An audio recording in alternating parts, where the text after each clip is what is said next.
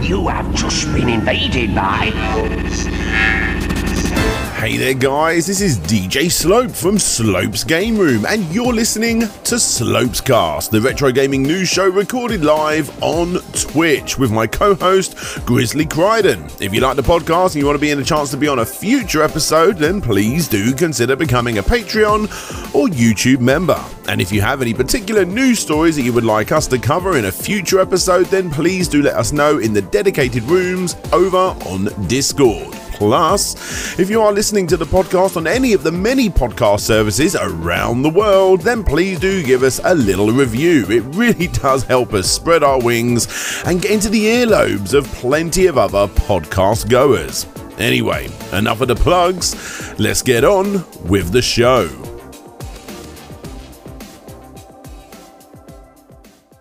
Hey, hey, hey, guys! It's time for Slopes Cast. As it always is, it's Tuesday night. We are recording live over on Twitch. We are recording live over on Extra Slope.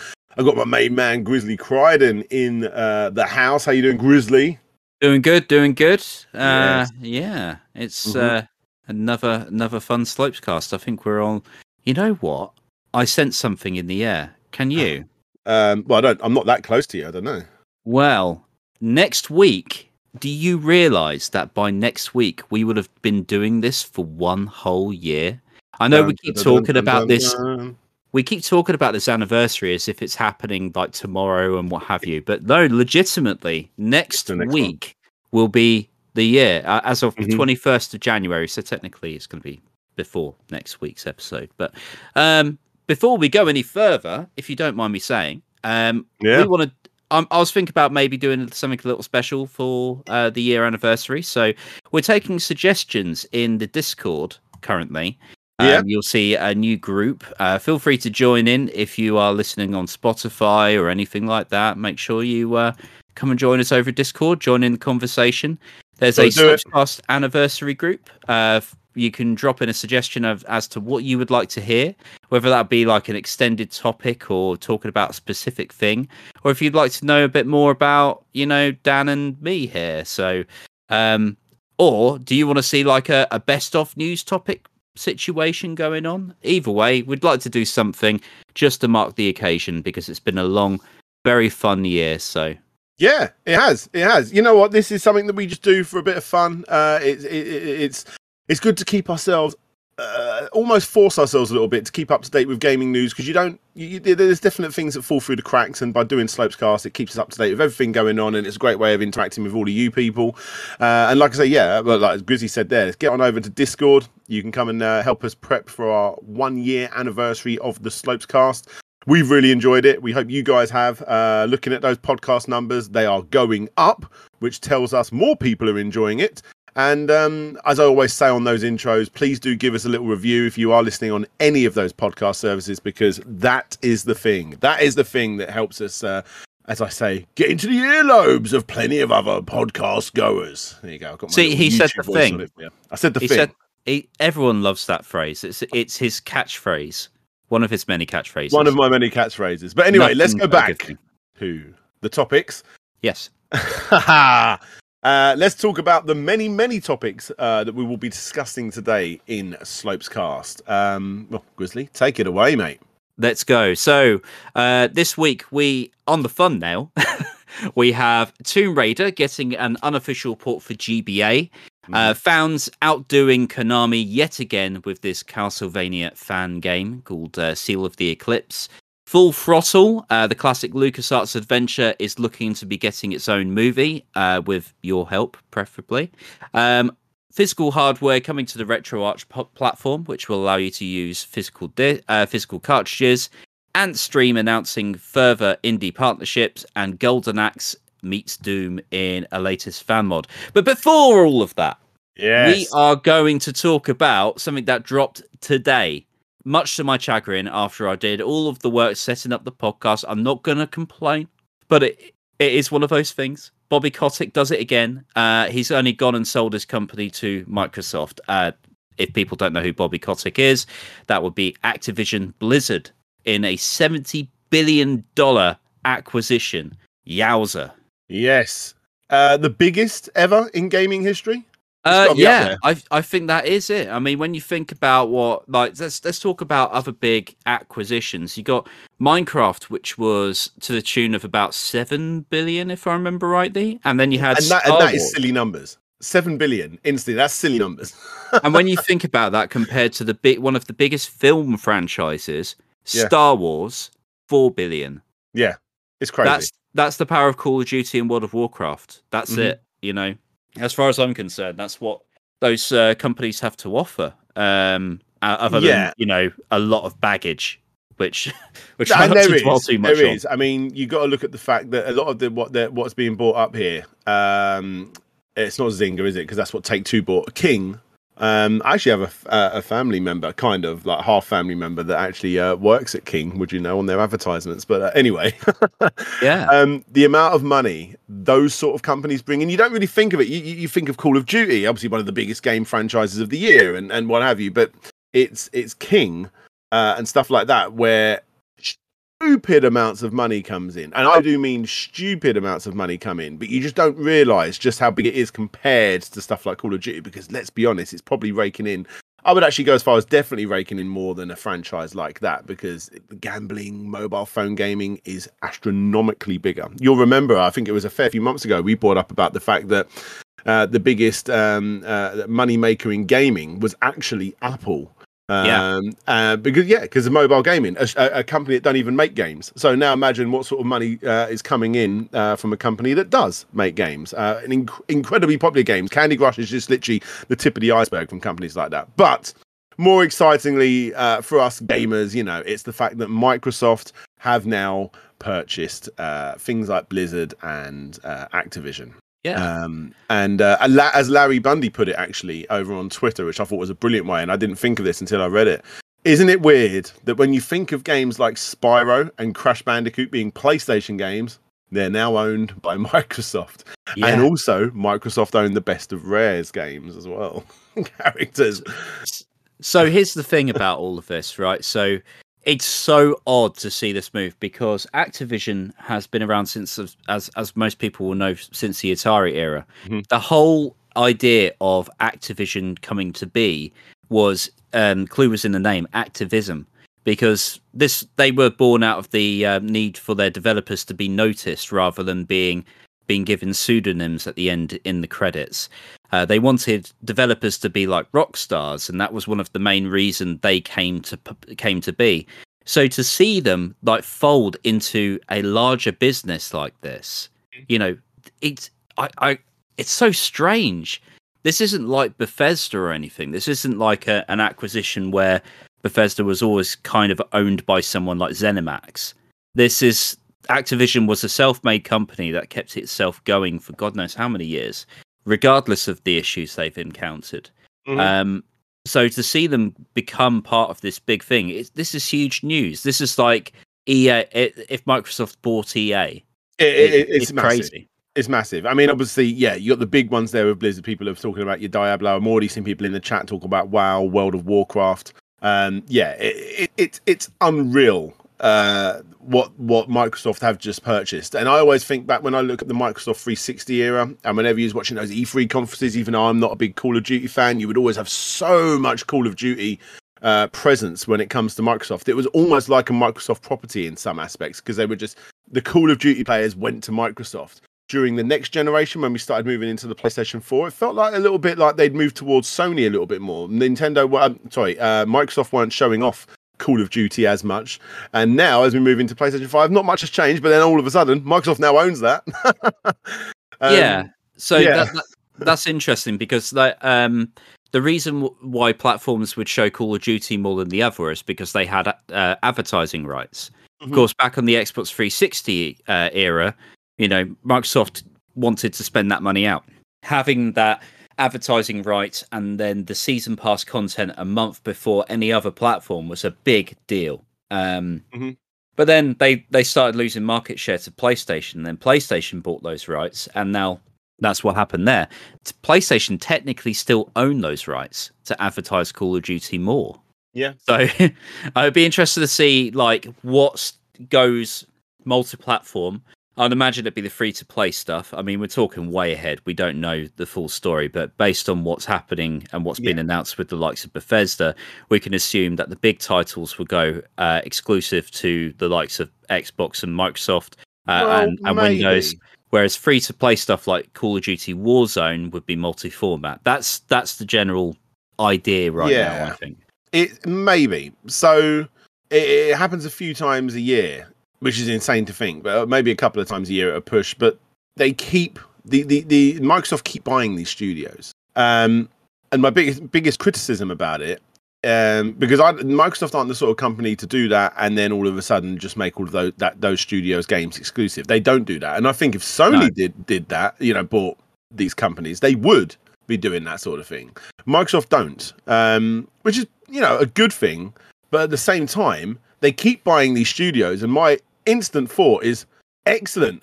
Now release some bloody games then. Because it's Yeah. incredible that they own all these things. They're like they are they're the same as Disney where they keep buying everyone, but they're the complete opposite of Disney. You know, Disney buy Pixar and Star Wars and Marvel, and then all of a sudden you're getting 15 Marvel films a year and 20 Marvel shows and 17 Star Wars movies to the point where you're like, my God, I can't keep up. I can't keep up. Where Mar- uh, Microsoft are, are buying on an even grander scale all of these studios, but they're not really doing anything with them when they do buy them. Um, I suppose the biggest thing for this is the fact that it's instantly available. Uh, well, not instantly, but uh, the, the the the first step is getting that stuff on Game Pass.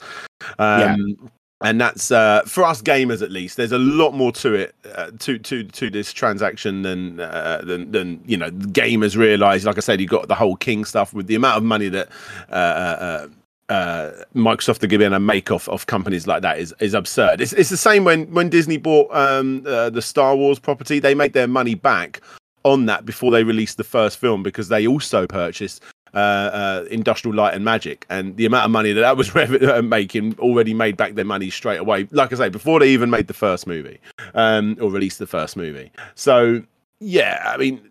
Xbox's Game Pass should go through the roof. Now, obviously, the Oh, other yeah. news here is the fact that Sony uh, have been removing their uh, the gift cards and things like that from shops or telling shops to remove those because they're about to release their competitor or what's believed to be their competitor do Game Pass. And I think like um, uh, accusations like this are really gonna kick Sony up the arse even more so to make that the absolute best Game Pass that they possibly possibly can. Um, and uh, yeah, it's, it's it's a double edged sword because I still personally think that Sony's exclusives are better than Microsoft exclusive, even though Microsoft have arguably the better studios under their belt. So it's Yeah. I, I'm excited to see what is further down the line for Xbox. I mean, these are just my opinions, but I just look at you know, I mean, with even on the PlayStation Five, which has you know been out about the same time as the Xbox, you got the, the Spider-Man games, you got there's there's a lot there already for good exclusives, and, and Xbox need to up their game. I Give us some more. I can totally see uh, this forcing Sony's hand with this new service. I reckon they're going to go from we don't want to put like the new AAA games on this platform to oh, I think we're going to need to start adding things like Horizon Forbidden West into this Yeah. have you, because there, there's no way they can continue the way they are. Um, Mhm. And we're already seeing like PS3 games pop up on stores and all of that, where whether that's intended or a glitch or not. But I think it points to where we're going. Um, Mhm. They're gonna, of course, put a price on it and then entice people in with like a full legacy of back catalogue, which I think will be a really good push for them. But um, well, it only remains to see. Uh, That's just rumor, and we don't like rumors here on the Slopes Cast. No, Um, no. It, it, it's speculation at this point, but at the end of the day, the the, the fact is that yes, Xbox have uh, or Microsoft, sorry, have purchased uh, made the biggest video game acquisition um, of all time. It's it's it's mind-boggling. Yeah. Mm. Uh, so let's let's talk about what Microsoft just won. So, in terms of active franchises, now bear in mind there's a hell of a lot of games that Activision actually published over the years, as we as we well know. Um, We wouldn't have the likes of From Software's Sekiro, for example. We're talking about just the the franchises they currently um, they currently operate. So you've got Call of Duty, of course, Crash Bandicoot, Guitar Hero, which we haven't really seen much of. Spyro the Dragon, Skylanders, which we don't really see much of right now, Yeah. uh, and Tony Hawk's Pro Skater, which, as far as I remember, the HD re-release recently was only that. It was a it was a last hurrah. I doubt. I, would imagine they might come out with three and four remastered, but again, that's just speculation. Really, yeah, them up, yeah. I think, because Activision has always been kind of like a four pillar company. At one point in the Xbox 360 era, it was Call of Duty. You had um, Tony Hawk's Pro Skater. You had Guitar Hero, and something else, which uh, like games like Prototype. That's it. That's all they had, and they focused primarily on those franchises. Um, you, that, what, what you got to look at, I mean, th- those are big names because we are not retro gamers, but we, we, uh, every single person in this chat, no matter what age you are, recognize all of those franchises as yeah. as as popular franchises. Call yeah. of Duty is definitely the biggest thing there, without a doubt. But even Call of Duty um, is not the same as what it was in its heyday. Absolutely not. That Vanguard was definitely a, a, step in the right direction, and I do hope they take the Ubisoft approach where they take a few more years to release a game. Um, and they pump a lot more effort into it. I, am I'm, I'm talking the way they do Far Cry. I mean, I know it's the same type of game over and over, but at least there's a three, four, maybe even a five year gap between games, and you know they, they they really put the effort in when they finally do release it. Crash Bandicoot, um, but like I say, regardless, it's not as big as it used to be still definitely the biggest thing on that list. Crash Bandicoot, um, the, the, the most recent game, Crash Bandicoot Four, actually sold less than what they wanted it to. Uh, I've um, I've got it up here, four hundred two thousand digital units within its first month, which is hell of a lot, uh, uh, a hell of a lot lower than the five hundred twenty units that the Insane trilogy um, uh, uh, shifted, uh, which makes me think that you know the world as much as us online people love to go on about how much we love Crash Bandicoot. I think the, the, the general gaming public are not in the same boat.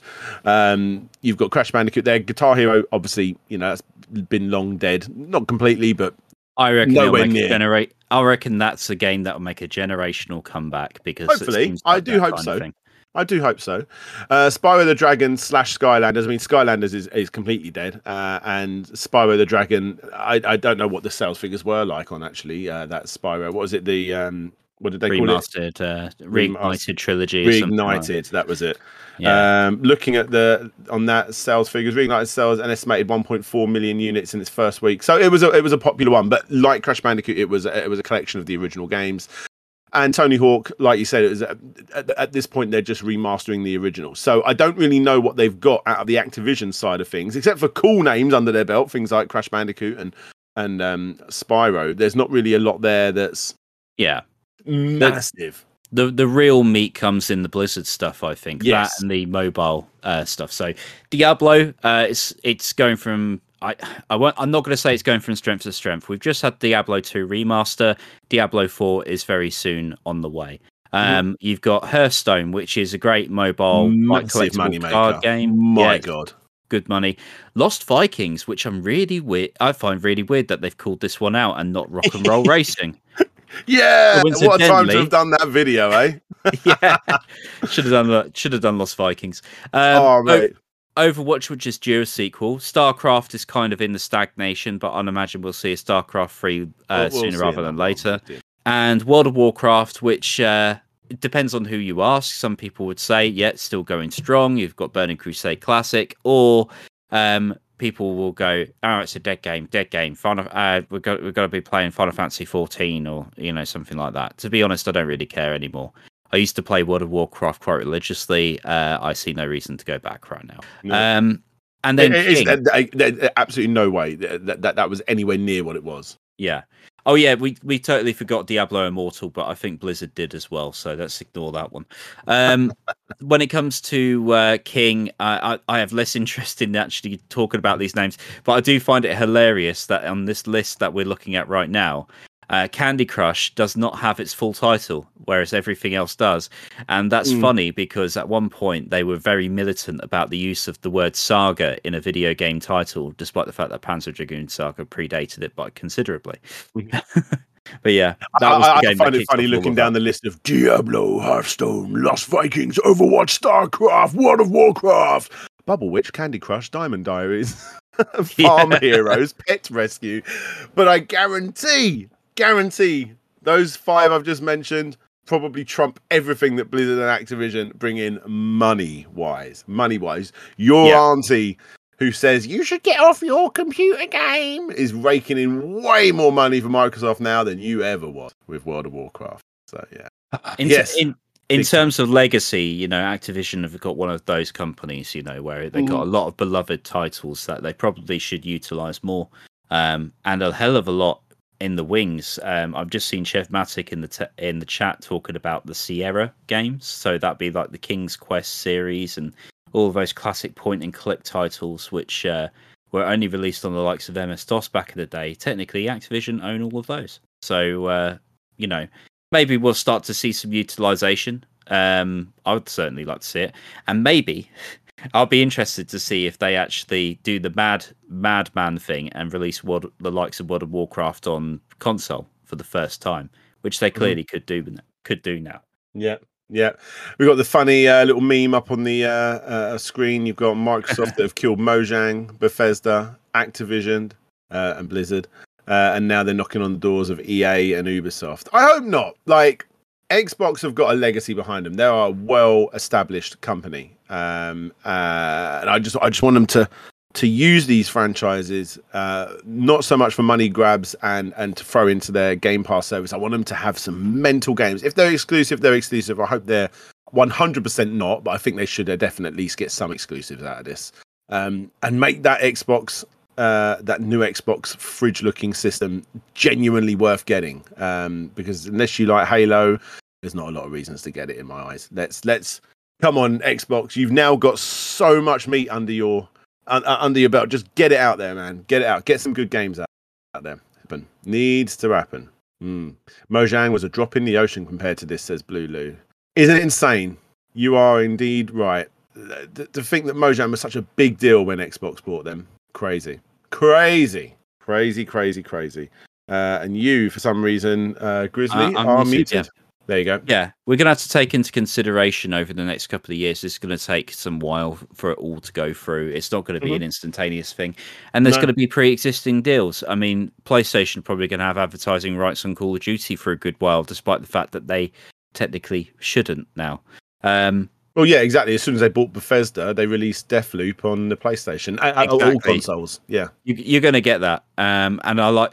I I would be very surprised if everything went exclusive, as we mentioned earlier. It's just very. Uh, there's just too much money in multi-platform, especially when you um, when Microsoft doesn't even have the highest market share for consoles. They'd be Yeah. foolish to let go of that that amount of cash. Really yeah. would uh, be. w- what, what an amazing thing for Microsoft to be able to do on a money side of things, then be able to take money from sales on a Sony system. It's why wouldn't Yeah. you do that? You and know? not let's not forget that the likes of Minecraft, Cuphead, all of those games still came out on PS5. It just might take a bit longer. Yeah, exactly, exactly. I, I, I- I, I see it. I see a future where it's uh, uh, you, you, you can unlock Teacup Man on the Xbox, but you'll still be able to play uh, Cuphead on the PlayStation Five. You know, I can see all of these exclusive versions on the Xbox, but you can still play it on PlayStation Five if you want. It feels like we kind of created a monster here because we kept crying out for exclusives from Microsoft, and now, now they've just bought all of the Western studios, apart from EA. I, I'd imagine EA is currently cowering behind its like hoards of cash, going, "Oh God, is this enough? Is this enough to stop them?" Yeah, You imagine Xbox with their massive money just doof, doof, doof. They're getting closer. yeah. There's There got to be go. some like trust stuff that has to go through as well. No, Mhm. Sega, uh, Sega is like majority still like Japan, isn't it? You can't a Western company can't buy a Japanese company just like that. It's not possible. No, it's very hard with Sega as well. And and you got to you remember you got to look back at the fact that um they were one of the first actually, if not the first. They might have been the the OG company that Xbox wanted to buy when they started making consoles was Sega.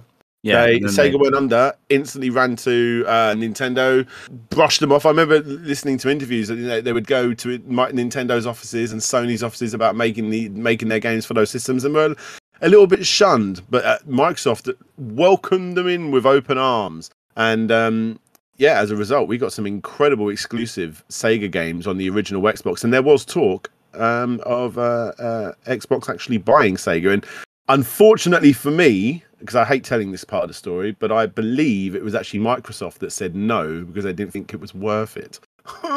Don't like hearing that bit, but uh, you know, hey, They've al- Sega, as much as we love them, they are kind of risky business at times, especially back then.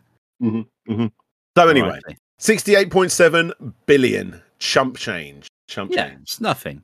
Yeah, Mental, absolutely mental. Uh, God damn it! God damn it! Let me let me just reopen that tab I opened up there. Um, people listening will understand why. When I tell you that Xbox Game Studios now own 343 Industries, who bump out the Halo games. The Coalition, uh, formerly named Microsoft Studios Canova, part of the Gears of War series so company. there you got Halo, Gears of War right there. Compulsion Games uh, released We Happy Few. We Happy Few should have been so much better than what it was. The lead up Yeah. to that game was beautiful, and the, the, the end result wasn't that great. Uh, Double Fine Productions, that was one of their big, big exclusive, obviously, uh, the old Tim Schafer studio, um, Psychonauts 2. Great asset that. Yeah. Uh, the Initiative, uh, part of the Santa Monica studio, led by Crystal Dynamics. Um, Don't really know first much party them. No. In, Ex- inXile Entertainment, uh, for founded by Brian Fargo, uh, specializing in role playing games, apparently. You got Mojang, who obviously do Minecraft. That's a massive name to have under your belt. And and again, there you go. There's a, there's a game that's on everything. My son's just bought it for the uh, Nintendo Switch. Um, Ninja Theory, uh, who pump out the Hellblade games. Uh, that's next on my to play list. Obsidian Entertainment specializes in open world games. Obsidian, what what do Obsidian do again? Obsidian did uh, Knights of the Old Republic uh, course, too. Yeah, So It's they own them. big games. I forgot they own them. Uh, Playground Games, um, obviously with the Forza Horizon games, they do those sort of games. Huge, huge, huge win for uh, Xbox. Those games. Playground Games, they own the. Um, oh, sorry, they're the ones I said. Forza Horizon, Rare. Now that's an example of Microsoft taking a name, or because they were essentially a name, they weren't the same company by that point, and not really doing anything with them anymore. yeah. Apart from making them make avatars and Kinect sports games. Kinect Sports, yeah, that's my only memory of anything. I I, I, I- I didn't mind nuts and bolts as much as everyone else, but you know, uh, Yeah, the- Turn Ten the- Studios. Sorry, go on. So the the newer exclusives from Rare seem to be a bit better. I mean, Sea of Thieves found its audience, and then you've got that other game they're working on, which I've completely forgotten the name of, but it looks like it could be interesting. It just doesn't have that bubbly quirkiness that the old school Rare had. Yeah. But then again, they they're they're like a chameleon. They can fit into any like um game genre and come out with something decent. Yeah. Turn Ten Studios uh, also work on the Forza series. Uh, Undead Labs do the State of Decay series, huge, especially on PC, huge. Uh, World's Edge uh, make the Age of Empires franchise, big in the uh, PC space for sure. Uh, Xbox Game Studios Publishing, uh, first party publishing arm. I don't think they've done anything yet. Um, and they own these as well. So we got Alpha Dog Games, a mobile game developer. Arcane Studios, creators of several immersive sim games, including Dishonored. They make the Yes. Dishonored games. They made Deathloop. Uh, they did. They did. You might have heard a little bit about that over the last two years. Um, Bethesda Game Studios. Um, I've heard about them. Bethesda. I think that might be one of the smaller ones actually. Uh, so you got, you've got Bethesda, obviously Elder Scrolls, Fallout, all that sort of stuff. id Software. I always forget that Microsoft own id. It's mental, mental. They own id, aka Doom, Quake, Machine Games, uh, who do the Wolfenstein series. They are not messing about, are they? They they basically own every first person shooter franchise right now. Majorly. Uh, Roundhouse Studios, uh, the Human Head, uh, formerly known as Human Head Studios. What do Roundhouse do? Uh, let's see what Human Head Studios have released. I actually don't know. Human Head were I the guys who that. were uh, made Prey. Uh, Rune 2, yeah, Prey, Defiance. Okay, okay, Defiance. fair enough. Uh, Tango Gameworks. Uh, do the Evil with, Evil Within series. That was pretty big over the last uh, couple of generations. Zenimax Online Studio, which sounds a bit like a tampon. Uh, but they actually did the Elder Scrolls Online. Super absorbent, absorbent, absorbance. Zenimax Studio Plus. hmm hmm And now they own not. God damn. Not a small amount of com- My God. Phil Spencer has got to have the biggest pay rise coming because he is the CEO of all of this. it's insane. It's insane. And whenever you hear like, because obviously they, they, you know, you got you, you, like I say your auntie that's playing on a Candy Crush on her phone. You're, oh bloody Disney, buying up every uh, every studio in the world. Like, and then Microsoft comes in, hold my beer. Yeah. Insane, insane. Um, It's so East I- versus East versus West very soon for the console. like I game. say, oh for sure. I really do hope. I really, really, really do hope that Xbox does something with this though, because um, for the most part they don't, except for adding incredible libraries to their Game Pass uh, um, uh, service, uh, which I'm not subscribed to, but I understand why people are. Come on, get some games out now. Get some games out. Could you do think they're- imagine do you think right they're now- removing all the money from game development and just keep buying more studios? Wicked, we can make games for Microsoft. No, no, no, no, no. We need to take away all your budget because now we need to buy, I don't know, EA or we need to buy Sega. They tried to buy Nintendo at one point, but they got laughed out of the office. That's a that's apparently a true story. So the only other company that could buy the likes of Nintendo would be Sony. Fun, Sony, funnily enough, could you imagine Mhm. that as a counter move? Which one would Mhm. you back? I mean, I'd back Sony because yeah, they're pumping out exclusives, even though Xbox have all of that. um, Michael Towns, new Motorstorm. Man, I'd, I'd love a new Motorstorm. Motorstorm was awesome. And bring back 3D TV capability because I remember playing Motorstorm a lot on my 3D TV. It didn't add much, but it added just enough. It was really nice on a 3D TV.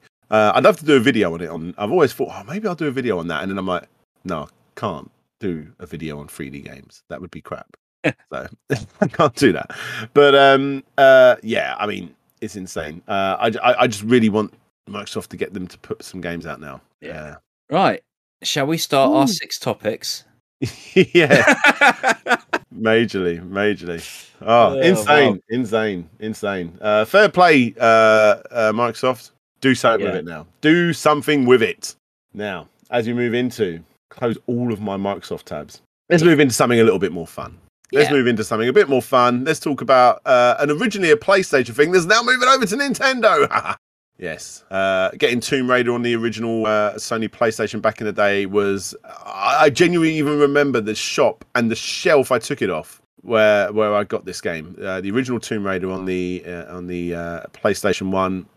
Serious memories of this game. Incredible game. Even to this day, hard and clanky to play nowadays, but still good. Well, it's going to be even harder and clankier to play, isn't it now? yeah. I mean, it's only two buttons, but yeah, Mhm. well, technically four. I suppose you could get away with that, but um, it still bothers me uh, that I'm gonna I'm gonna pick a bone here because someone got PS1 classic Tomb Raider. I'm sorry, PS1. I seem to recall it coming out on Sega Saturn first. So you know, as much as I'm a love, uh, I'm absolutely in love with Sega. Everything they do, I always go back to my PlayStation before the uh, before the Sega Saturn. It happened in the last one. When we was chatting about Wipeout. Wipeout only ever came out on Sony. Oh, and the N64. And you're like, uh, uh, uh, actually, Daniel, Sega Saturn Two. Oh yeah, yeah, yeah, Sega Saturn Two. If you want to play the gimped one. Um, uh, but yes, the original Tomb Raider is now on the Game Boy Advance. If you want that. It's uh it's interesting because I would have thought this would have happened years ago because you had the N-Gage port, uh, which did. was that seemed to be on parity with the likes of the uh, the Game Boy Advance back in the day because you had the likes of Sonic Advance. You even had your own Elder Scrolls game.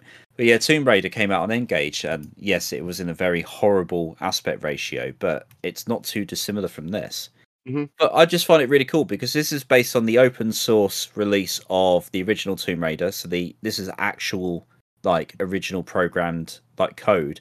yeah, it's just fully reversed reverse to the engineered from the original game. Yeah, I mean the the GBA 3 3D engine was flaky at best, but you know, could you imagine this like running on DS? I'd imagine it run almost near perfect. Yeah, Uh, why why why why do the GBA skip to that? Because I, I think you could have a, a solid Tomb Raider port, and this is the kind of thing that they could have really benefited from back in the day because you could just totally flex um, the fact that your handheld console is able to pull off, you know, the consoles from you know yesteryear, like only yesteryear. It's the kind of thing that would have sold sold more GBAs, I'd imagine. At least this original like taco design. did um Tomb Raider come out on the original PSP? You had Tomb Raider Uh, anniversary for PlayStation. Yeah, you Portable. did. Yeah, it was like a Tomb it Raider Two. modern thing. Yeah, Yeah, yeah, yeah. But uh, no, that's interesting. Um, this is uh, a more, is, as you say, it would have been better on one generation higher. Just Yeah. one generation higher. Not not just because it would run smoother, because it would play better. As, as you've already said, there are two buttons on a uh, on a Game Boy Advance, and to be able to do the different things with the uh, with the trigger buttons, you'd have to hold them in different ways. Obviously, you got your left, right. Now hold them together to do different stuff. So there's there's a lot of workarounds to actually get this to work on a on, on a Game Boy Advance. Regardless, it is insanely insanely impressive. Uh, But that really, for me, is the news story. It's impressive. It exists. Um, I'm never going to want to play it like this ever. Uh, was you know, for a stream. It's a, it's only three levels. Dan. yeah, there is only three levels. It's a cool thing that it exists and that they've done it, and I'm, I mean, I hope they carry on doing it and, and make the whole game, which I'm sure they will. Um, but the more I talk about these demakes, the more when it's like this, where it is literally just a port that's you know slightly gimped. It, it, I, I, I'm- I'm getting more and more to that. I'm becoming more and more of that person that just goes, "But why though?" It's I- very cool that it exists. I'm excited that it exists, uh, and I'm happy to report that it exists. But why though? I see for this one, I think it's kind of cool in the sense that the official developers wouldn't do it for whatever reason, probably because they were working on the anniversary projects, or you know, maybe they did try it before and then they just said no. Um, but I think there's quite a few fans that would have seen this back in the day and they would have been blown away. Oh, of course You they know. would. But again, So- it's it's because it's on this system. That's why people are blown away. Yeah, I don't know how many people are going to go, um, "Oh wow, I can't wait to play that again on the Game Boy Advance." You know, because yeah, I- who's going to want to play a slightly worse looking version with worse looking controls? Uh, For me, it's just more, wow, look how impressive this open source engine is. That this is really clever It's a- stuff. it's a cause you can type of thing. It's like the the fan games as, as it you know just in general. You know, to Goldfish said it right there. People do this for fun, and that is why it's awesome. That's why it's awesome. Um, Yeah. I I- I just feel like there would have been it would it would have pushed past this. You know, that's clever. To wow, I actually want to play this if it was on the uh, uh, on the DS, like you said. Yeah, Uh, I would I would probably give this a go on the DS. Maybe, maybe we'll see. But yeah, I might I might have actually done it if if they got some cool little motion going on with that little thumbtack thing that you could put on the bottom bottom of your phone that they did with the original Metroid, where you could actually roll it around like like a touchpad on the bottom part of the screen with the uh, with the Nintendo DS. I don't know if anyone remembers that. OG uh, uh, uh, uh, uh, Nintendo DS players will remember that.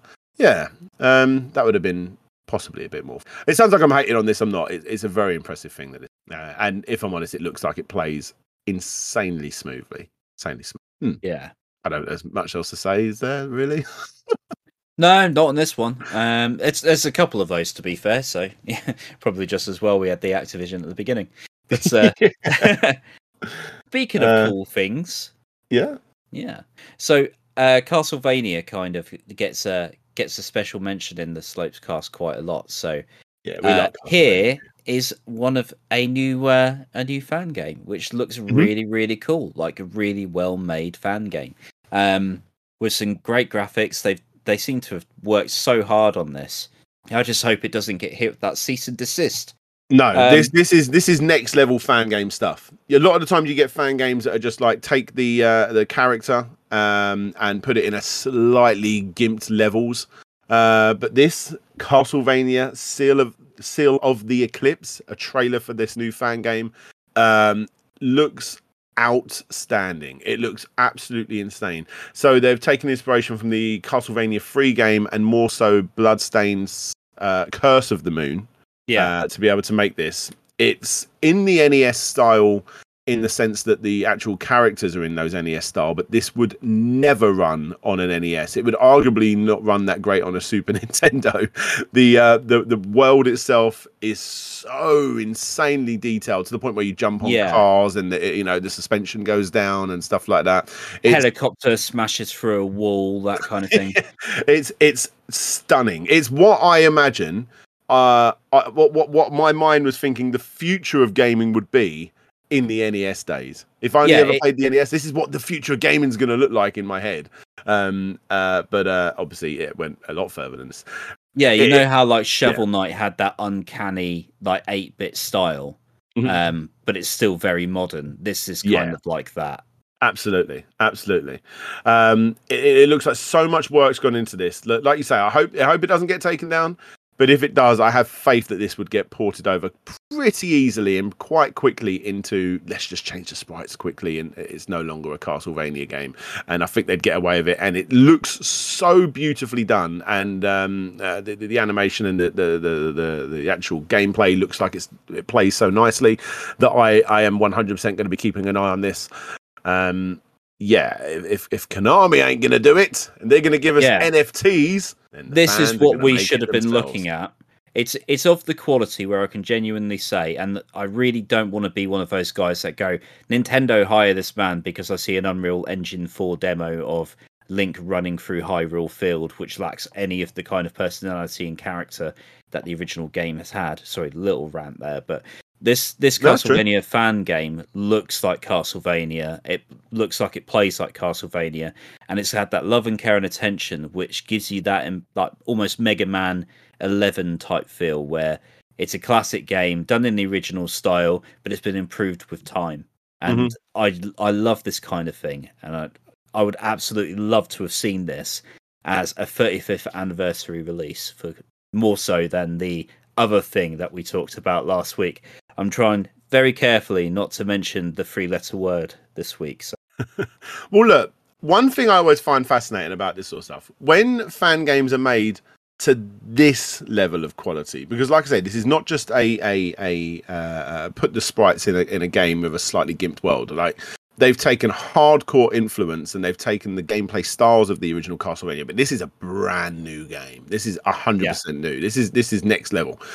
Um, it always surprises me, like you say, that that you know these companies, Konami in this case, haven't put it out themselves because I would I would be so insanely shocked, so insanely shocked if the people that made this and they must have been working on this for years and years, is my guess. Um, uh, didn't go to Konami and go, look, hey, we got this game, want us to make it for you, and I mean, if they didn't do that, the, the developers who made this game are a little bit of wally. They really should have done that just to at least try it out.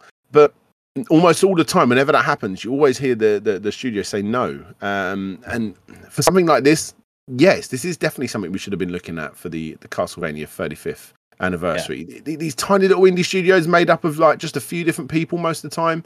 It's so in the interest of keeping these legacies alive for for for companies to, to do this sort of thing. I mean, obviously, it took Sega a long enough time, but they done it with Sonic Mania. Um, and and they're doing it more and more now. We're getting indie developers obviously in love with classic games like your your your, your Panzer Dragoons and your uh, Streets of Rage, of course. So they're doing it a lot, and these other retro companies that that, you know that have moved on and they're now doing newer games. They need to keep hold of these classic franchises by getting the fans to make games arguably better than their own studios can. Um, and this would have been a perfect way, perfect way. If whoever's made this game, the, the company who made this game, Dracula Nine Anti Chapel. I don't. That's not just your YouTube channel. I think that might have been the people that have made it. If you haven't gone to Konami yet, go to them just because they need to be able to release this officially because this is this is so beautiful. This is so beautiful. I want to see a limited run of this. Yeah. I mean, I I just hope that whatever Konami sees, whether it's like an official submission or uh, whether they see it out and about. I, I mean, the the creators are well aware that they've released a trailer of you know a beloved franchise. Um, there's a quote in here saying that they're well aware and it's a conscious decision to release the information about this project because uh, they don't want to insult Konami's intelligence and their online awareness. They don't believe that hiding is a suitable response, and that's counter to my That's usual thought. That's counter to my usual thought of like, why if indie developers are so good and creating all of this great content, why don't they just make their own games, which would Mhm. be doing everyone a favor? Which I'll still hold true to, but I can appreciate uh, what they're doing. But I just hope Konami can ha- take a look at this and realize that, hang on, people are getting excited about Castlevania again. And as a Hmm. result of this, that, you know, relatively benign fan game, which is not costing them any money and it, it's not taking any money as a result, and that's something they're also very clear on. They won't even be supported by Patreon. Um, they uh, they can see that people are getting excited and that they could potentially gain sales out of it. They should be condoning this more than they should be, you know, doing the Sega model. If you're not profiting from it, it's okay by us. Mhm. Yeah. Yeah. Come on. Come on, Konami. This is what we want to see. I, I, I'm not as upset about NFTs as everyone else because I'm keeping an open mind. Um, I, I'm not a fan of them. I just want to, you know, understand them more. I'm just trying to get that point out for anyone that's just listening in. And we talked about it at length on my on the last podcast. Um, but this is something. If you are going to go down a weird ass NFT route where you're selling, I think it was like twenty six thousand. I think one of those went for recently. What was that about? What was that about? Yeah, just insane. Insane. Absolutely Like insane. if you're willing to do that, why not like inject a little bit into this because it's guaranteed, absolutely guaranteed. You're gonna get it back. Even if it was like a spin-off series that wasn't going to be affecting the original Castlevania series, where you can you can even call it a Castlevania fan series of some sort officially released and officially endorsed. You know what? That reminds me. Capcom did this. They made a meg. Uh, there was a fan release, uh, fan ROM called Mega Man versus Street Fighter, where all of the boss characters were replaced with Street Fighter characters Yes. in an 8-bit format. Completely fan made, and Capcom condoned it, and they released it on their own website. That's what Konami should be doing here, not sending it cease and desist. Agreed. Agreed. You hear stories. I remember the guy who made uh, uh, Tanglewood, uh, the cool game Tanglewood for the Mega Drive, actually went to Sega. Sega gave him a bit of advice and said, "Look, we can't do it because we don't have the, the quality controls to be able to release Mega Drives in this day and age." But they gave good luck and, and all this sort of thing. So you do hear stories about this sort of the, the, these indie developers going to these studios, um, and in some instances, like you know Sonic Mania, things actually coming from it. Come on, why isn't this happening? Why isn't this happening? It needs to happen because this is a beautiful fan game. Beautiful fan game for people listening in. Castlevania, Sti Seal of the Eclipse. It's only a trailer right now, but if uh, you're a fan of Castlevania, you owe it to yourself to go check that out because it's um, the best looking NES game, Castlevania NES game that you've ever seen. Uh, it would never run on that system. never, never, never. um, yeah. Can I can I just uh, check something? Uh, sorry, this is completely off tangent, so I apologise to everyone listening. Go on. Um, I noticed in your YouTube recommended you had the video about Leon the lobster. Have you been catching up with Leon the lobster? Or I haven't. No, I, I. I- keep seeing it and not clicking them. I, I, I've, I've had that recommended to me about five times today. Man, man, I wish my videos got recommended this much. Like literally, I've been recommended it all day long. It's Um, amazing. It's it's a great it yet. story. Our grocery store lobster gets taken home and raised as a pet and becomes nice and big, and then he finds a new home, which is just heartwarming. So, anyway, by the way, by the way, moving on, moving on. Go, go check out Castlevania Seal of the Eclipse. As always, links are in the description or the show notes if you're listening in on the podcast. and Leon the lobster, but no links are in the description. Absolutely. Now, who remembers Full Throttle, the old um, uh, LucasArts game? Did you play this back in the day? I, I played a good chunk of it and I remember really, really liking it. I think the the biggest problem I had was having a PC. Well, it wasn't I wasn't playing it on my PC. I was playing Yeah. it around a friend's house and playing what I can. But I just remember loving the characterization, the animation, the story. It was brilliant. Keep Yeah. to go back to it and actually completing it. Um favorite part, of course, being um, uh, Mark Hamill as Ripburger, the company executive, who was just the bad guy. It was brilliant. Um, but yeah, another double fine, uh, great in my um, from Tim Schafer. So much style. Mm. so much style. Um, yeah, I, I, always look back on on so many uh, you know classic games, you know, Day of the Tentacle, all that sort of stuff. Even if you've never played it, the the the the, the style of that game um, outlives you. You know, it's it's so it's so stunning. And the Full Throttle had a lot of a lot of style, hardcore. And um, yeah, it stuck with a lot of people, um, including one Duncan Jones, who um, who is responsible for making things like the Warcraft movie, Yep. Source Code. Uh, he was the director of Moon. Um, and during COVID, he says that sometimes when he's writing, he, he he goes off on tangents and writes other things if he can't get it right. And he just went off and uh, wrote a script for a Full Throttle movie. Done. Yeah. the script's done. And in fact, job done. You can go and check it out. There it is. There's the script. yeah, it's just uploaded a script, and I, I love it because even Tim Schafer has turned around and said, "Well, I wasn't expecting like this movie director to just write a script for a full uh, full throttle movie. I really like it, and uh, yeah." Let's get it made. Let's canvas Disney and Disney Plus to get this made into a uh, into an actual like TV show or movie.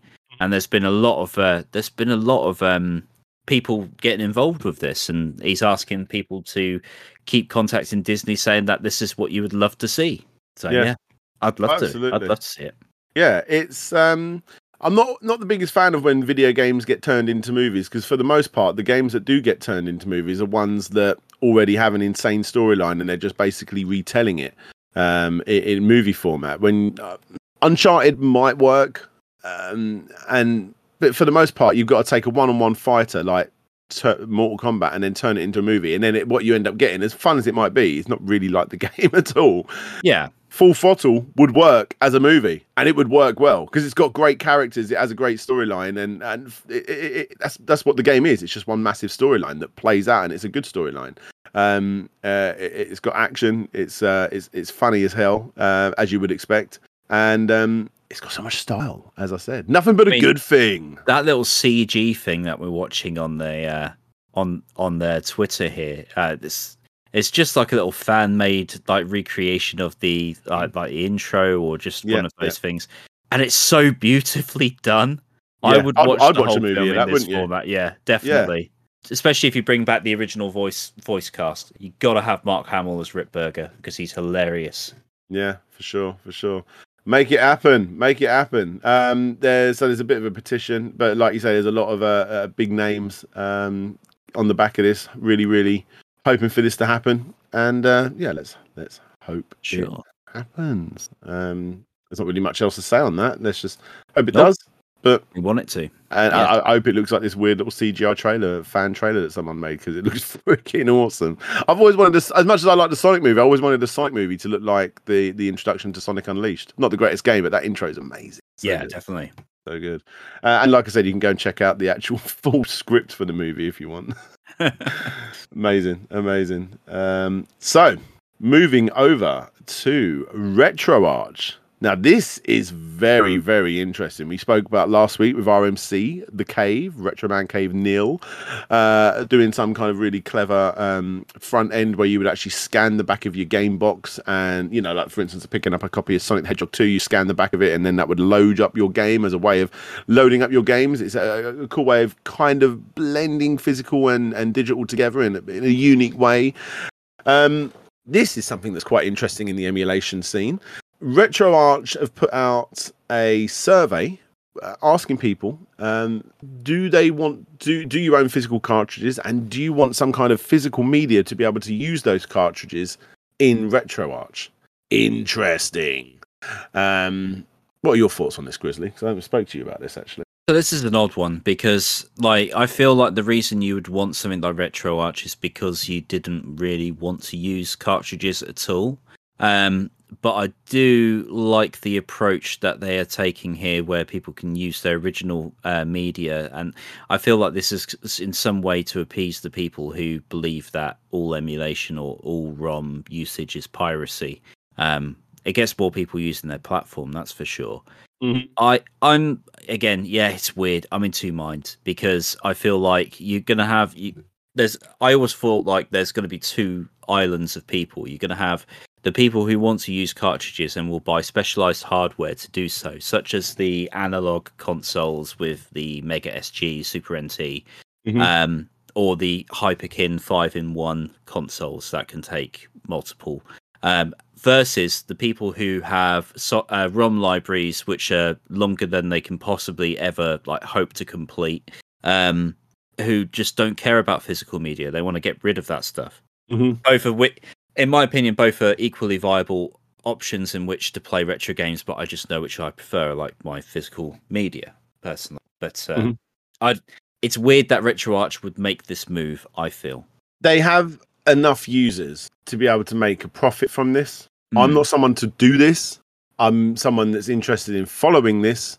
And the first company that I thought of, um, well, the very first podcast we ever did together, actually, little known company called Pie Packer. They're Yep. kind of doing the same thing. Um, I, I I see the only real the only real angle that's that's got any kind of merit with this is the fact that you'd be able to take a game off your shelf and play multiplayer with it. Yeah. Yeah. Possibly, you know, but then you can do that anyway. You can Um, just use the ROM, couldn't you? yeah, exactly. Um, it, it, it's an odd one. It really it, it's it's it's an odd one. Um, hmm. I mean, I guess it depends. Like, if they made this technology, whatever they're going to do, if they said, right, okay, uh, it's not PC based, it's going to be Android based, like the Shield, uh, NVIDIA Shield, Mhm. and it's going to let you plug in any cartridge you want. And they're talking about a modular system similar to that of the Polymega, which Yep. is basically an Android box with multiple uh, options for cartridges. Um, you just you just pop in whichever cartridge you want, and then that unlocks the game, or it, it allows you to play. I think that's a bit more reasonable because you're already talking about a set-top box. On PC, however, the easiest means in which I can down, em- download and emulate any game I could possibly ever want, I feel like it's a bit of a moot point. Unless I was trying to get a specific save file off the cartridge. yeah, Yeah, that's a hardcore workaround though. Just to a hardcore method just to get your file, Totally. isn't it? totally. Yeah, yeah. Um, it's, it's it kind of like the Tomb Raider thing. I'm excited for where this goes. It's just not something that I'm gonna. It's something I'm gonna follow. It's not something I'm gonna play with myself. Um, maybe, maybe one cool thing about it is the fact that you can. There's there's there's a good developer scene to this. Yeah. Uh, you know, people working on games get um, you know on, on retro games for retro systems. Get to play around and see how those systems will be, be able to work. Um, yeah, I mean, there's an angle there. If it has it? read read and write capability, maybe we'll start to see uh, more easily available like homebrew system where people can make their own games, stick it on real Mm-hmm. hardware. That's that's a cool aspect, I think. Yeah, potentially. like I said, yeah. they've got a big enough user base that even if 99.9% of people didn't jump on this, the 0.1 would still make it worthwhile for them. I I think. Um and I don't think those stats are too far away from where it would be. Um but hey, um I I wish them all the best and I'm just interested to see where this goes. Um it's it's a, it's a not for me thing. Yeah. Yeah. I've, I've, think it's going to be the same for me, but again, curious to see how it goes because it does. the The first module they're talking about is for the N64, so I'm wondering if they if they can do something different that others cannot. So Yeah. yeah, I'll watch. It's a that. good it's a good one to do firsthand to to to really uh, get people listening for sure, for sure. Yeah. Um, now, move, before we move on to the next topic, I feel like we should probably have a little chat about a certain live stream that is coming up uh, very Oh, very yeah. shortly. Yeah. If you uh, want to take over from this one, Grizzly. Right. So, uh, over the past couple of weeks, I've been talking about this charity live stream. Uh, so, I've given myself like a preliminary date, and this is likely when it's going to go live. So, the concept is uh, for the Sands charity, uh, which is a charity that deals with um, helping people who experience issues with uh, sudden infant death syndrome or um, stillbirth. Um, you know, people who go through some horrible, horrible things. Mhm. Um, uh, basically, I'm I'm pledging 24 hours of my time uh, and some and of course some donation money and putting a Twitch stream together. So this would be the first Twitch stream I've done in a very very long time. In fact, most of the people on here will not know that I even tried. um, I'm going to put some links in the chat, but uh, it's basically my my nickname on the Slopes cast, which is Grizz- Grizzly Creedon, uh, Grizzly Creedon Mhm. um, on twitch.tv, Grizzly Creedon. And uh, yeah, so on the 18th of February, the intention is for me to go a full 24 hours live streaming games of various generations and various uh like whether we're playing multiplayer or what have you a few of the names already included there's going to be the likes of sonic 3 and knuckles we're going to be playing um some risk of rain 2 going to be t- looking at potentially some rock band uh which is something we haven't seen Yeah, for a yeah. long for a long while um and yeah it'd be great if people could come and join us uh, whether they wish to donate whether they wish to just watch along um it's it's not about people pouring as much money into something as possible it's about in my opinion it's about doing something so It is, and yet you're raising money on the cause. You know, like uh, raising awareness. Sorry, on the cause. It's uh, as we say on the podcast. It's nothing but a good thing. Uh, he's got um, a link there to his Twitch. Make sure you go and follow Grizzly over there. I've chucked a link to my Discord and over to his uh, Grizzly Grotto on Instagram. So there'll be all of this information will be posted on all three of those places. Uh, obviously on the Twitch because that's where you'll be doing it. But Yeah. go and check them out. And um, yeah, go and support a good so- cause and go. And, I'm losing my voice already, but we can gonna keep going. We're gonna keep going. Yeah. Excuse me. And Um, don't don't worry about forgetting about it because I will let you know. I'll keep reminding people from this point forward. oh, for this is sure. a thing that's going to be happening. So For sure. For sure. Yeah. Good job. Good job. Good job, Grizzly. thank you. And good job, everyone, in advance, because you're all going to be there, I'm sure. Now, let's chat about Antstream. Um, uh, let's just say straight off the bat Antstream are a company that pay me. They are a sponsor for me, uh, but they have no idea I was going to bring this up. Um, I'm a big fan of Antstream, and I was playing them well before they ever did sponsor me. Um, and um, yeah, I, I really like the service. And um, this is, in my opinion, a bit of a long time coming for them. Um, surprised they haven't jumped on this beforehand, but this is nothing but a good thing. Again, this is good news for Antstream because they're now looking at indie development community to be able to bring games to their service, uh, kind of like exclusive games. And um, massive shout out to uh, a guy called Yellow Belly, who's actually provided voices for my channel in the past on my Dizzy video. Um, uh, big, big uh, Amstrad CPC guy. That's how we know each other. And uh, he's actually the first person to put one of his games up on the service, which is really, really cool. Yeah, it's exciting stuff. I mean, Antstream primarily, um, well, almost entirely actually, besides this, uh, are people that put up games from classic systems because they're a, a British based one. You've got a lot of home computer stuff on there, but obviously you've got, you know, games for the Mega Drive and the Amigas and the Neo Geos and arcade games. And they all go up on this Netflix like subscription service. Um, and uh, yeah, you play them in your browser on your phone, blah, blah, blah. But now they're looking at indies, getting on the service. And um, I mean, how can that not be a good thing? We love indies uh, here. We love uh, supporting indie developers, and if this is a way of getting more people uh, to play their games, then why not? Uh, in fact, one of the games I mentioned earlier on in this very uh, uh, podcast, Tanglewood, um, is also one of the games that are going to be playable on this service, and that's a game you should definitely go and check out. Um, one of the newest Mega Drive games made entirely from scratch for the Mega Drive. Um, and uh, yeah, it, it sold well for the Mega Drive, and this is just yet another way of being able to play that. Yeah. How is that not good? How is that not good? I I love this stuff. I mean, we're probably going to start seeing the likes of Piko Interactive show up, and uh, you know the usual Evercade guys. Um, I it's just a great another great opportunity to support independent developers. And what I love about it is it's all of the old homebrew developers, like as you say, for the Amstrad CPC and other uh, other old consoles. It Mhm. gives people an avenue um, to keep doing the thing they love. I mean, can you imagine these fan games starting to appear? So Yeah. yeah, well, really good play there, Antstream. I think. Yeah, for sure. Good job, guys. Good job. Not really much to say there, but we like Antstream, and um, yeah, they support the show. So how can I not bring it up? And uh, supporting more indie devs, you'll always hear us talk about that. Always, always, always. Get all your guys' opinion on Golden Axe Doom Edition. Yes. no, Doom Golden Axe Edition. That way round. That way round. Ever wanted to play Golden Axe in first person mode? Because now you can. Uh, oh, oh, this is so awesome. This is Yeah, so it's, awesome. it's like they took Elder Scrolls Daggerfall and stuck a golden axe skin on it. It's brilliant. I love yeah. it. Oh, it's so cool. It's so so cool.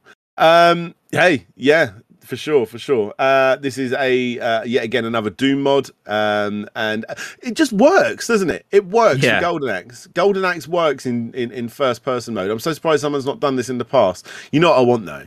I want Streets of Rage. Yes. I want I want Oh, to run around yeah, the 3D totally. town. I want to I want to go down. I want to go down alleyways. I want to I want to go past the 3D pine pot. Oh you yeah. know? yeah, that's what I want. How's that not happened yet? Come on. You know, I'm surprised that they modded it with Doom and not Hexen, but I guess it's the same uh, Yeah. whole engine thing. That's Um, the game it reminds me of. Yeah. I was watching a couple of videos of this because I thought this was absolutely genius. I especially Mhm. loved the, the blood shooting out of the imps as, when you hit them for their Yes. potiony goodness. Um, Yeah. But yeah, um, they forgot to take the Doom weapons out. So you can Yeah, yeah. essentially take on Death Adder with a rocket launcher, and he suddenly he suddenly seems a bit less threatening as a result. Yeah, yeah, for sure. yeah, Um, guys, make sure you are following because I'll tell you right now, this is probably, if I can get it running, uh, something that I will be trialing this Thursday on my stream. Uh, maybe we can get, maybe we can find some Doom mobs for classic mods for classic games, but this will definitely be one of the ones that I want to be trialing out. I think it'll be great, great fun to play do play Golden Axe in first person mode. And hey, Yeah. people are asking, "Oh, is it in VR? If I can get it working on my VR, heck, why not? Oh, can you imagine this in VR? I think it's going to be a Chunder Central. It will be. Yeah, too right. That's it. Make sure you're following, guys. This Thursday, I will be sick, and you guys will all get to witness it. Yeah. Don't want to miss out on that. Don't want to miss out on that. This looks awesome, though. Um, oh, sorry for people listening in, but just imagine Doom, but Golden, Golden, Axe. Axe. sprites and locales, and Yeah. you know, I I can't tell whether he's going to ride the beast or not. Maybe that's uh, a bit ruder than it's uh, needs to be, especially in podcast format. So yeah, Hopefully, they've still got the uh, Conan soundbite in the those- yeah. classic Conan soundbite. Oh, they've got Absolutely. to. That's the law. For sure, for sure. excellent, excellent. Right, okay. Uh, moving over from this because that was our last topic of the main six. Because now we're moving into the and the rest section, where we talk about the fact that Sony has just filed a patent for collapsible control sticks on new controllers. What are they doing? What are they doing? Got any thoughts about this one? Yeah, it looks like it's going to be for something cloud related. Um, Mhm. That's generally. I mean, why else would you want to collapse the joysticks? I guess unless you're going to stick it in your pocket. Yeah, exactly. But yeah, it's it's one of those things. It's interesting. Um, I can totally see it being for the, the, a cloud style thing. Maybe they maybe they are thinking about this new handheld. I mean, that's been rumored for some time. Uh, but you know, the patent itself doesn't really look like much. So yeah, it's not much to go on. there is definitely interest in whether Sony does go down a different uh, go down the handheld route again Yeah. because like they had competition last time and do they still have competition in the handheld space Totally. Yeah. would They've you still look mo- at the switch as that It's not just the Switch, it's the mobile phone manufacturers. I mean, you got to consider that as part of the mobile market these days. Mhm. Um, tablets, uh, iPhones, and then, of course, the Nintendo Switch. Just because they're not uh, like settled in the same sales category doesn't mean that they aren't compe- competing, in my opinion. Yeah okay that's fair enough fair, fair Yeah. enough um yeah it's interesting it's interesting because uh like, well, like we discussed last time uh, are, are, sony still in the race when it comes to the vr and um you got to look at the same really when it comes down to their their portable stuff because the Vita sadly did not do all that well. Um, Well, if you only unfortunately, release five games for it, then that's kind of what you get. yeah, yeah. I I I love my I loved my Vita. It was it was a beautiful little system. Um, Yeah. but it was probably the last turned on before I got a Switch. Yeah. I mean, in in in reality, whenever it comes to things like patents, uh, a lot of companies just make patents because they come up with an idea and they don't want anybody else to use it. Um, Mhm, mhm. In a lot of cases, they don't actually get utilized, and they only just like end up in this a library of files that look nice. It just gives them an option to use it in the future and stop people from accessing it later on. I've just noticed in the uh, the little patent document here, it's it talks about a network, which leads me to believe that it is indeed something to do with like a cloud system. Maybe this is part of that new tiered thing, network interface, mass storage. Yeah, it's got all kinds of things there. So it's like controlling all all sorts of uh, different you know states, thumbsticks. Uh, yeah, yeah, yeah. There's there's a bunch of stuff in there. It's interesting. to be a smart Honestly, for the most, it's un, it's unlikely it'll actually come to anything because, as you said, the the these patents for the most part don't. Uh, but it's always interesting to see what you know the big three are patenting. Yeah. and this is uh, one of the latest ones from Sony. Um, as I said, one of the big three. Yeah. Let's chat about Logan Paul. hmm. I don't know if anyone's seen my video that I put up on Extra Slope about this, but I've got some opinions on this. Yeah. So, for people that don't know, Logan Paul spent three and a half million on some first generation, first generation, that's right, isn't it? Pokemon cards, never been opened out of their original box, manufacturing box from the plant. And um, yeah, uh, I mean, they go for silly money. And the Pokemon community have been going, looking at the box just from what Logan Paul's been showing, you know, these pictures. And, um, you know, th- th- this isn't real. This isn't real. This is fake. Logan Paul's opened them up finally, and yes, they are indeed fake. It was quite fun uh, to watch Logan Paul kind of get Yeah, kicked you- in the you- nuts you a little kind bit of- here. you kind of like don't feel for the guy, but at the same time, he did lose three and a half million dollars. yeah, yeah, Yeah. He, he got he got duped because when you open them up, uh, there was they, they'd obviously it was it was all fake. There were like GI Joe cards inside. Now, in my opinion, this is the best thing that could have happened for Logan. Him opening them up and them being not real cards. I am what I watched this video because of what happened. And Yeah. I'm certain so many other people did. This video went up um I think it was less than a week ago and it's currently sitting on four over 4 million views. Uh, he's got his own little personal sponsorship thing in there where he has his own little energy drink brand or whatever that drink brand is. This, I'm not saying it's fake.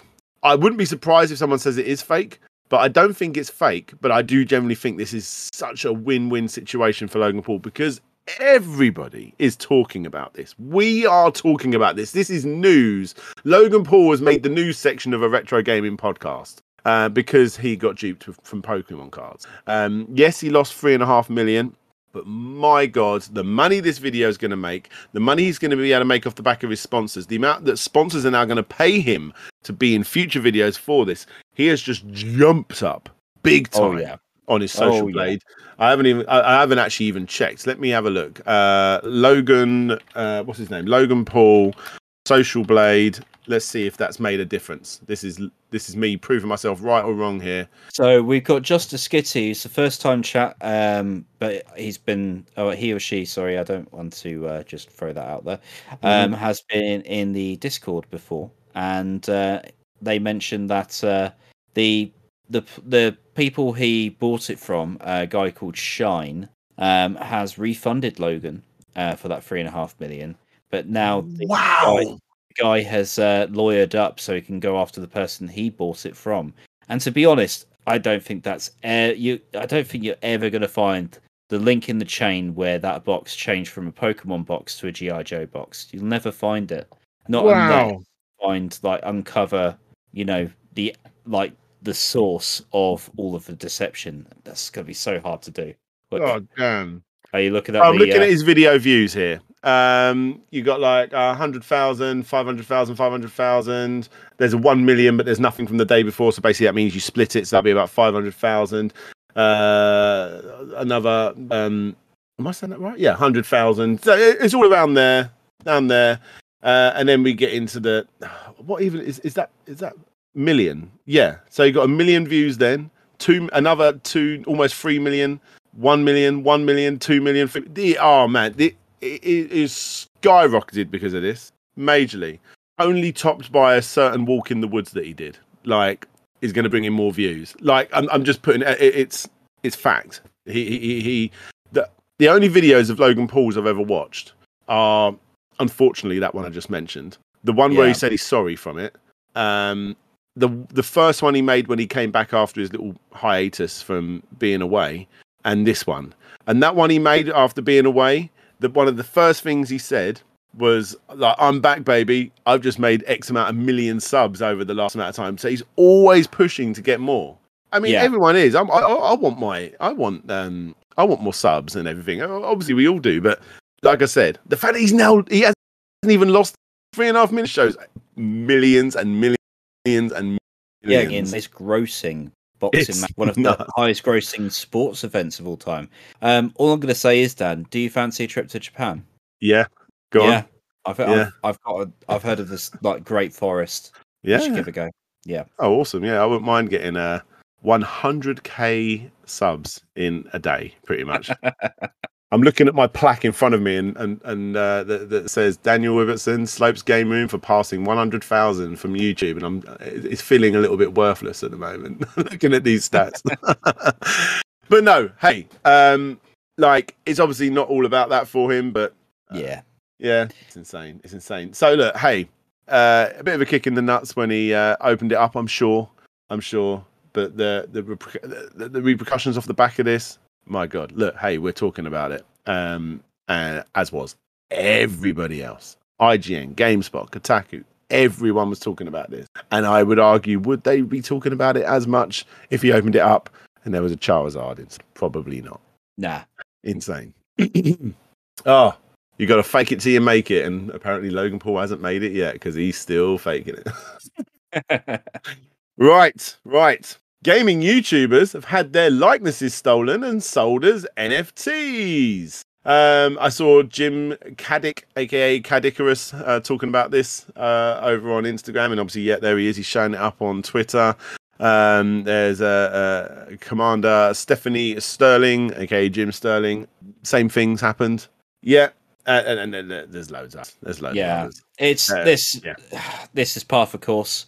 I've seen it happen before. Uh, our very own Vitus Farnus um, had his um, He did. avatar scraped from a from a Doctor Who wiki, and his like uh, like Doctor Who profile is now considered an NFT. Uh, this is going to happen with startling regularity, and I wouldn't be surprised if you checked like down down the line and you'd find something you'd worked on or created or you know just been ju- just been a part of at some point will be monetized. And Yeah. I feel like this is just the part of that Wild West um, start of the you know this NFT uh, thing, and that's going to be where people just get stuff stolen, and it's going to take a proper lawsuit for it to stop. Yeah. We, Yeah. we we've we've spoken in the past uh, on this podcast. We are quite. I, I like to think. no, you cannot sell my NFT. P for error. No, no, no. Um, we're realists here. You know, we're not necessarily the biggest fans of NFTs, as I'm pretty sure every single person in this chat that is listening on podcast services, etc., will be in the same boat. But we do understand the way it's going. It's likely moving towards a world where this is going to be the future. So it's important for companies like Sega were last week when they were doing it. Hopefully, it wasn't just marketing speak, and they actually are going by what they say. When when when they say they they're, they're going to hold back and they're going to find out the right way to do this, if they even do do this because of fan backlash. And Let's- it's let's stuff just like this the fact that they trademarked Sega NFT recently. Yeah, yeah, no, I, I, I understand it. I understand Yeah. it. Then there, there, there's a right way of doing this because it is going to be the future. Unfortunately, it is going to be the future. Um, but they Yeah. need that that that they need to work a way around this where it benefits the the the the, the fans as well as the company because it's only going to take it, it's- not going to take long before everyone just gets completely screwed over by this. And and and and, and these these these incredible legacy companies have their uh, their their reputations 100% tarnished uh, because of stuff like this. And Yeah. let's let's hope that's not the case. Um unfortunately we are seeing more so that it's definitely been going that way but oh someone's got to do it right. Someone's got to do it right. And unfortunately you know when when you hear stories about people's identity being stolen uh, and and pictures being sold as NFTs and stuff like that it's just Yeah. I suppose what they're what they're hoping for is for Caddicarus and and what have you to say look what's happened to me and then all of a sudden all of the fans run over to these NFT sites and I bought Caddicarus you know I yeah, I can I can kind of see it in two ways. So this actually reeks a little bit more of things like trademark trolling and uh, website squatting, Mhm. where it, I'm going to coin like a website name because I know it's going to be an upcoming product, and at some point that developer of said product is going to go, well, we want the website because clearly we want to launch this product, but someone else has it. We're going to pay them off for such and such thousands of dollars which just doesn't work anymore, by the way. But that's Mm. that's how people used to think. It was called cyber squatting. Um, but in this case, it's very much just someone's running a program, looked at popular profile names, and then just created all of these images and minted these things. mm-hmm. It's just complete. There's no malice or any intent behind it. They just want to use popular artworks and materials. Probably just did a search on Google Images. it's a shame Yeah, it's such a shame yeah. Oh man. Oh, what terrible news. From terrible to stupid news. Yeah. Take take it, Grizzly. Take it, Grizzly. oh crap! I gotta get the the things up. Just just keep him busy for a second. Woof woof woof. They're fearing darkness all around you. The criminals are on the run. So you keep hanging in the dark. He'll hunt you down cause he's the dog. He's the dog. The big bad dog. The bounty hunter is getting the game. Yes, he is. And that's the sort of stuff Oh, you can God. expect for 24 hours non-stop uh, Yeah. on Grizzly Stream. yeah, yeah, yeah. That's that's going to be a donation incentive for sure. Um, 100%. Free after doing that. Dog, Oh, the bounty hunter, is going to star in his own video game series. There's not really much else to say about this, Yeah, but just uh, go with Christ, bro. Go with Christ. no, it's uh, oh god, it's just one of those things. Like, how could um, in what way could this be made into a game? I it's what do you? but the he envision- character, I can see it. Like, I can see it because it's so stupid. Like, well, of course it's going to happen. it's going to be one of those ones where people are going to like automatically assume it's going to be something like Red Dead or Grand Theft Auto, where you're chasing down people, but in reality, it's going to be more about the admin side of things, where you're trying to like balance the books and you know saying what decision would Dog make in this situation? Go left, go right, or go with Christ? uh, yeah, yeah. it's going to be one of those things. Yeah, Mhm. I feel I feel so sorry because that feels like such a bad payoff for that like intro song. I can see uh, the view count has just dropped as a result of me singing it. so- What if- No. No, hey, so he's getting his own TV, uh, not TV show. He's getting his own game series. We'll see if that happens. I just um, the, the picture of the dog on the Doom guy. It's a weird thing, and it's a weird thing that is apparently happening. Time will tell. Keep it here with Slopes Cast because we will tell you when this useless thing does eventually drop. Yeah. From useless to pretty awesome looking, we've got Cuphead trailers just dropped for the Cuphead TV show that's coming out on Netflix. And this looks freaking awesome. I am well up for this. Uh, insanely good humor, um, very uh, uh, reminiscent of the Ren and Stimpy sort of humor, that sort of thing. Uh, beautiful artwork. I was worried it was going to be a little bit too flash looky um, compared to the proper classic 1920s, 1930s art style that the game was known for. Uh, but I think they've they've they've managed to to strike a good middle ground, um, and it looks. Oh, it, I I'm so ready for this. Um, yeah. yeah.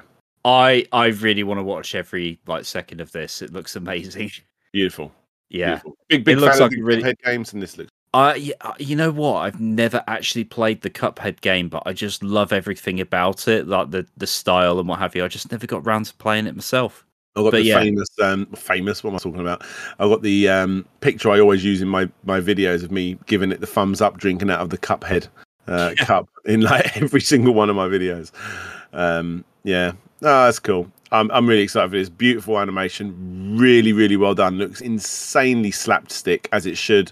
Um, and like I say, a good mix between that new newer style of flashy type animation. It's got a very SpongeBob feel about it as well. I think with the humor. Um, I'm I'm, I'm so up for this. This looks so good. This has potential to have wings and go on for quite some time if they if they really nail it. Um, yeah, I'm well up for this. It's Cuphead it's show. not yeah, it's not so much that they're bringing back the like that rubber hose style animation. It's the fact that it's 2D animation and it looks like just really well done. I love everything about this. When's Yeah. it out is the question. And as Every uh, Sir Bruno Fart says, why isn't there a physical version of Cuphead? I know. How has that not happened? Although I do have a theory on that that only dropped today. Another little bit of gaming news, but just going to tack on to the end here. Limited Run have said they're going to start releasing Xbox games. Um, and what's one of their biggest indie games ever? Cuphead. Come on, let's get it done. Let's get it done. I I I I, I would pay through the teeth for a Cuphead um, limited things. I freaking love Cuphead. It's so good. Everything about it, the art style, the gameplay, um, and now this TV show. Everything about it is brilliant. The development behind the game, everything. Uh, ah, love it, love it. Definitely one of uh, Microsoft's best. They don't own that studio, do they? No, They it's uh yeah, it's just like an indie studio that said pledged to release on Xbox One and Heavily It took almost, uh. Yeah. yeah, that's for sure. It took about six five, six years to make in the end, didn't it? Mm-hmm, mm-hmm. Which is Oh, well worth every second because the, the the the ending quality was fantastic. Yeah, really nice, really nice.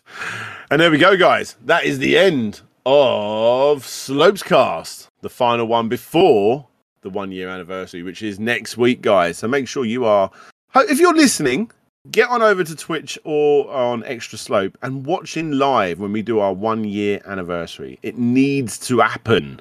Yeah, for sure. We'd Uh, love to have everyone there. And of course, uh, just as a reminder, in the Discord or in the comments section of this one on YouTube, you feel free to drop any suggestions you have for the one year anniversary show. Um, because right now we've got nothing. Probably should be working so, on that actually. Yeah. Yeah, we probably should. You know, it's just a spur of the moment thing. We'd just like to know what you'd like to see, and then we'll see what we can put together for you. Absolutely, absolutely. And for one final time, for people that are listening, you can go and check out in the show notes the uh, link to our Discord. But I've also put that in the uh, uh, chat as well for people that are listen- uh, watching in live. Go and join over on Discord, uh, and you'll see an entire Slopes Cast section. And uh, yeah, you can join in. You can join in live next week. It should be should be good. I think it'll be all right. Should be good. Um, there'll definitely be some kind of Q and A or something. Well, it, yeah, It'll be one you don't want to miss. Don't want to miss. It'll be the event of the century, guys. You heard oh, it. Stop. Don't do that. Don't do that. I've still got to put the bloody thing together. I have no idea what I'm doing. Woo! God. Anyway, strap in. We're strap ending in, here, guys. Strap on. There we go. Uh, I'm going to press the outro. Outro. Yeah. Outro time. Bye. Bye, everyone. Thanks for listening to Slopescast, the retro gaming news show with myself, DJ Slope, and my co host, Grizzly Crichton, recorded live on Twitch every single Tuesday night. If you want to listen in live, then make your way over to twitch.tv forward slash Slopes Game Room at 9 pm UK time, 1 pm Pacific Standard Time, and 4 pm Eastern Standard Time. And as stated, if you want to be in a chance to be on a future episode, then please do consider supporting the show on Patreon or as a YouTube member. And finally, if you do have any news stories for us, then please do feel free to drop them in the dedicated rooms over on Discord at discord.gg forward slash slopes game room. And until next time, guys, this is DJ Slope signing out, and hopefully, I'll see you all next time.